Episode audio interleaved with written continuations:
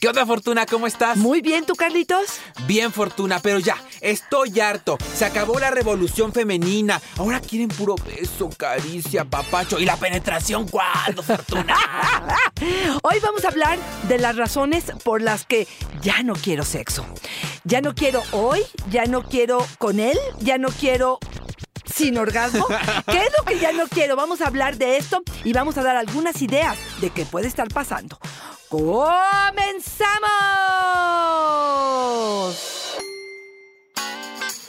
Dichosa sexualidad. Con la sexóloga Fortuna Dichi y Carlos Hernández.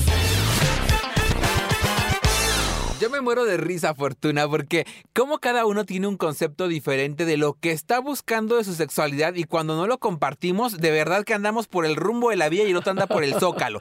Lula nos dice... solo quiere meter y sacar, así como voy a querer sexo. Es lo que decíamos, ¿no, Fortuna? Pero mira, no voy a defender al asesino, pero... mucho tiempo creímos que eso era la sexualidad. Exactamente. Probablemente ahí ella es la que ya hizo el cambio, ella ya se informó, ella ya se entendió, ya entendió lo que necesita, pero o él... no lo sabe o no se lo ha podido transmitir de una forma adecuada. Hay muchos hombres que tienen una resistencia tremenda a ello, Carlos, que te dicen por eso, pero eso de el beso, la caricia, hay juguetitos, te dicen, es como una burla. ¿Por qué? Porque pareciera que lo importante es meter y sacar. Meter y sacar es solamente, si quiero tener un hijo, para eso es, para eyacular adentro y dejar y depositar ahí mi semen. Si no, hay... una variante enorme de posibilidades para poder jugar, disfrutar y gozar. Aquí lo que tenemos que hacer justamente es aprender a comunicarnos y a decir qué es lo que está sucediendo. Pero fíjate, Carlos, la gente te dice, es que ya no quiere sexo. Y cuando empiezas a indagar, ya no quiere nunca, ya no quiere hoy, ya no quiere en tal posición, ya no quiere porque le duele, ya no quiere porque tiene menopausia, ya no quiere porque ha sido violenta la pareja con él. Entonces, habrá que analizar un poco, ya no quiere la frecuencia que es con la que tenían antes, ¿qué es lo que ya no quiero? O definitivamente estoy renunciando a mi pareja y le estoy diciendo, ya no quiero nada, no me interesa la sexualidad. Y aquí creo que lo que más recomiendo es una comunicación asertiva donde podamos tener esta conversación y podamos decir, ¿qué es lo que me está pasando? Probablemente después de tu infidelidad, es que ya no quiero, es que probablemente es que me duele y es que siento un exfoliante vaginal cada vez que hay una penetración, es que probablemente no me enriquece la experiencia porque tú ni abrazas ni besas. ¿Qué es lo que está sucediendo entre nosotros? Y también preguntar, ¿ya no quiere contigo? Porque también puede pasar, ¿no? Tal vez en realidad el tema está ahí y no para tirarnos al drama, sino para saber qué anda mal. Fíjate, Laura nos dice, todo el día peleando, pero en la noche, sexo seguro. Siempre se pega, quiere todo el tiempo. ¿Cómo me van a dar ganas así? Y es lo que decimos, ¿no? Si el vínculo de pareja anda en silla de ruedas, ¿cómo me voy a estar yo caliente para llegar en la noche con el enemigo a echar pasión? Claro. La verdad es que está complicado, pero, ¿no? Pero, Carlos, yo creo que hay personas que saben separar muy bien. Como que tienen, digamos, ordenada en su cerebro, el hecho de relación de pareja es como un departamento. Otro departamento es el sexual y pareciera que esto no se involucra o no se mezcla. Para muchas mujeres sí se mezcla. Para muchas mujeres sí puedo responder eróticamente después de una intimidad emocional bien cubierta. Si no la tengo, difícilmente me voy a excitar y voy a darte el crédito. Finalmente el orgasmo es soltar. ¿Cómo voy a soltar con el enemigo? ¿Cómo voy a soltar el control? ¿Cómo me voy a poner vulnerable? Claro. Si a quien tengo junto a mí es capaz de golpearme, de amenazarme, de violentarme, de no tomarme en cuenta, de quitarme credibilidad, de no darme parte de la economía que habíamos acordado, pues ¿por qué voy a querer coger contigo? No, y la verdad sí, tienes toda la razón, ¿no? O sea... imagínate que me muestro desnudo con aquel que me puede agredir. Exacto. O sea, ¿quién quiere en ese momento? Greta nos dice, me fue infiel y ya no se me antoja. Haga lo que haga, me siento enojada. Exacto. Y sí, ¿no? Es lo que decíamos, Fortuna. Es un espacio de vulnerabilidad. La sexualidad es un espacio donde nos permitimos, donde mostramos. Y cuando esa vulnerabilidad que le presento solamente en espacios seguros a personas a las que yo me siento empática y cercana, se rompe, sí nos sentimos traicionados. Por supuesto. Ahí yo lo que le diría es, uno, no se me olvida que el podcast 111 es el que habla sobre el sexo después de una infidelidad. Tuvo que haber una resarcir el daño, tuvo que haber un perdón genuino, tuvo que haber una nueva historia. Y probablemente en este proceso tengo que aprender a ser egoísta, tengo que aprender a pensar en mi placer, en mi derecho a gozar, tengo que darle crédito a la pareja si es que me interesa para reconstruir, porque si no es un perder. Pierdo con la pareja porque no estamos pudiendo tener intimidad y pierdo con mi sexualidad porque no estoy queriendo tenerla. Entonces, aquí mucho ojo, porque haces esa carita, Carlitos. Sí, es que el vínculo sexual y de pareja tendría que ser un ganar, ¿no? No un perder, lo dices perfecto. O sea, cuando todos vamos perdiendo, pues lo que yo quiero es ganar. Quiero ganar emociones, quiero ganar experiencias representativas, quiero ganar círculos de apoyo, de autonomía. Pero cuando pasa todo lo contrario, nada puede crecer en tierra que no es fértil. Así es. Déjame decirte algo, Carlos. Una de las quejas más comunes en consulta tiene que ver con él se enfoca en su placer, no voltea a verme lo que necesito, y cuando le he dicho que me masturbe durante el acto sexual, ya sea durante la penetración o en cualquier momento del encuentro sexual, me dice, ay, estás pidiendo demasiado. Y este es uno de los factores importantes. Yo ya no voy a querer sexo si yo no logro que el encuentro sexual sea satisfactorio. Tiene que haber un bienestar también para mí, Carlos. Oye, y ahora que hablamos de bienestar, escucha por favor esta que nos dice Monse. Estamos hablando de razones por las que no quiero sexo. Y esta es la que nos comparte Monse. Se quitó el condón sin avisar y ahora quiere que confíe en él y yo no quiero nada más. Híjole. Eso es traición, Carlos. Sí. ¿Por qué voy a poder confiar en ti si habíamos acordado que el condón estaba presente y tú decides quitártelo? Perdóname, pero va a tener él que hacer un trabajo importante para que ella vuelva a confiar en él. Claro, yo también no estaría segura de poder volver a tener un encuentro sexual con él. No, y además que yo creo que no son traiciones, son chingaderas, sí. ¿No? O sea, te pone vulnerable a infecciones, acuerdos no hechos, no establecidos.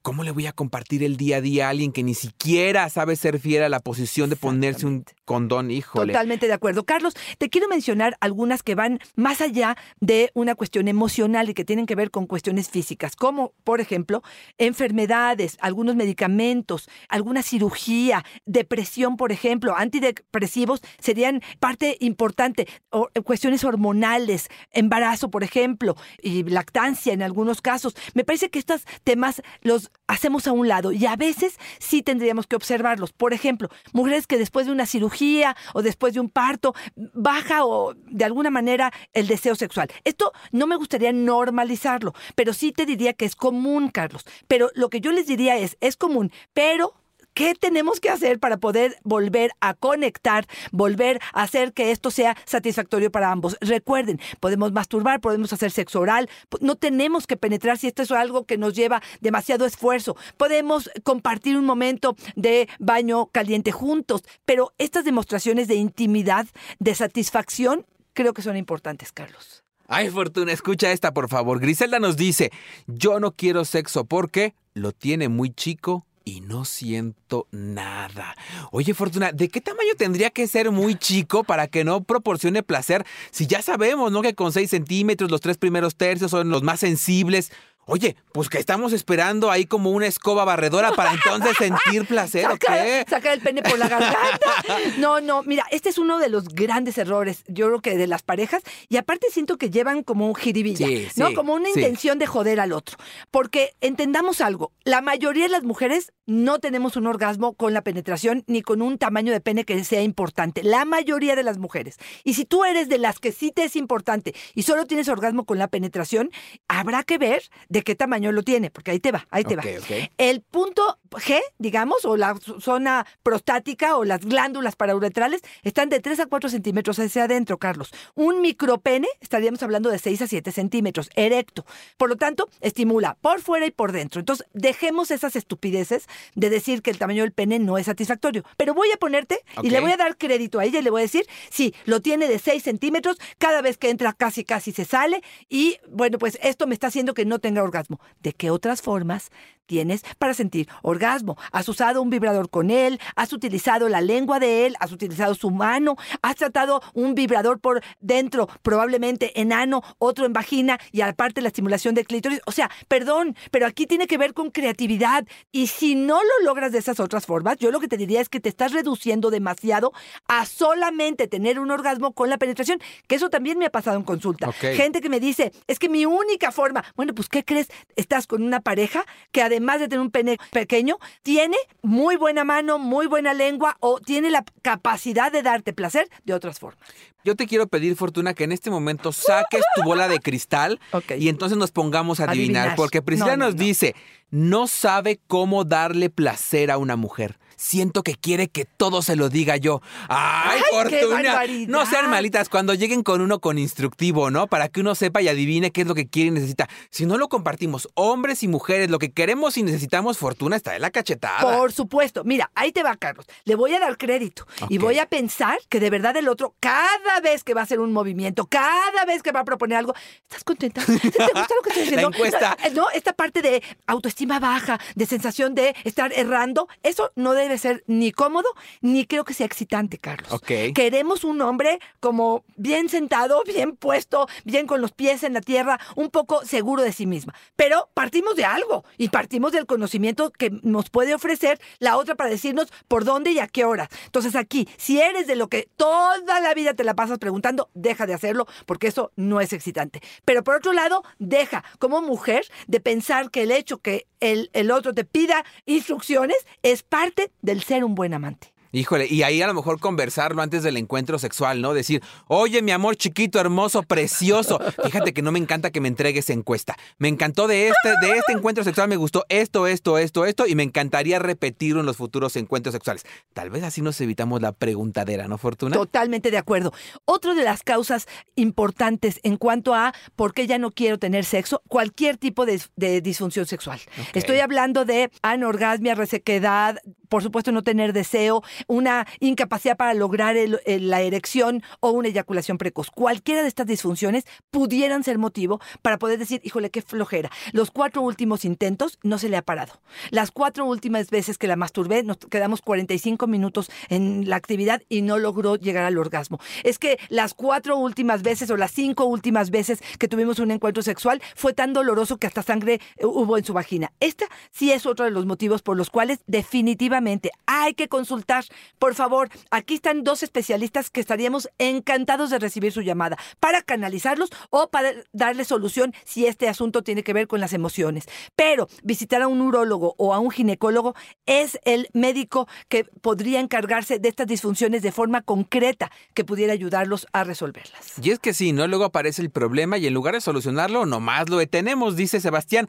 Mi pareja no lubrica, ya por eso mejor dejamos de tener encuentros sexuales. A mí me duele mucho al meterlo, nos dice. Pues sí, ¿no? ¿Para qué solucionamos el problema? Mejor dejamos de hacerlo y que se vaya el vínculo a la fregada. Exacto. Qué triste, ¿no? Desde lubricantes, desde buscar qué es lo que está pasando. A lo mejor no está lubricando. ¿Por qué?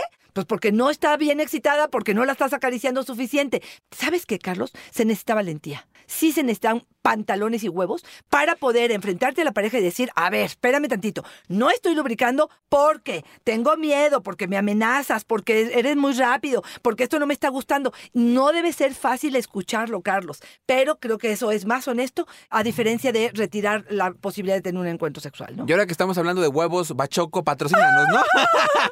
Marcos nos dice, ya no se me antoja mi esposa, se engordó mucho. Oye, Fortuna, es uno de los temas complicados que ahora nos estás diciendo, ¿no? Y creo que los hombres tenemos más esta posibilidad sociocultural y heredada de poderlo verbalizar.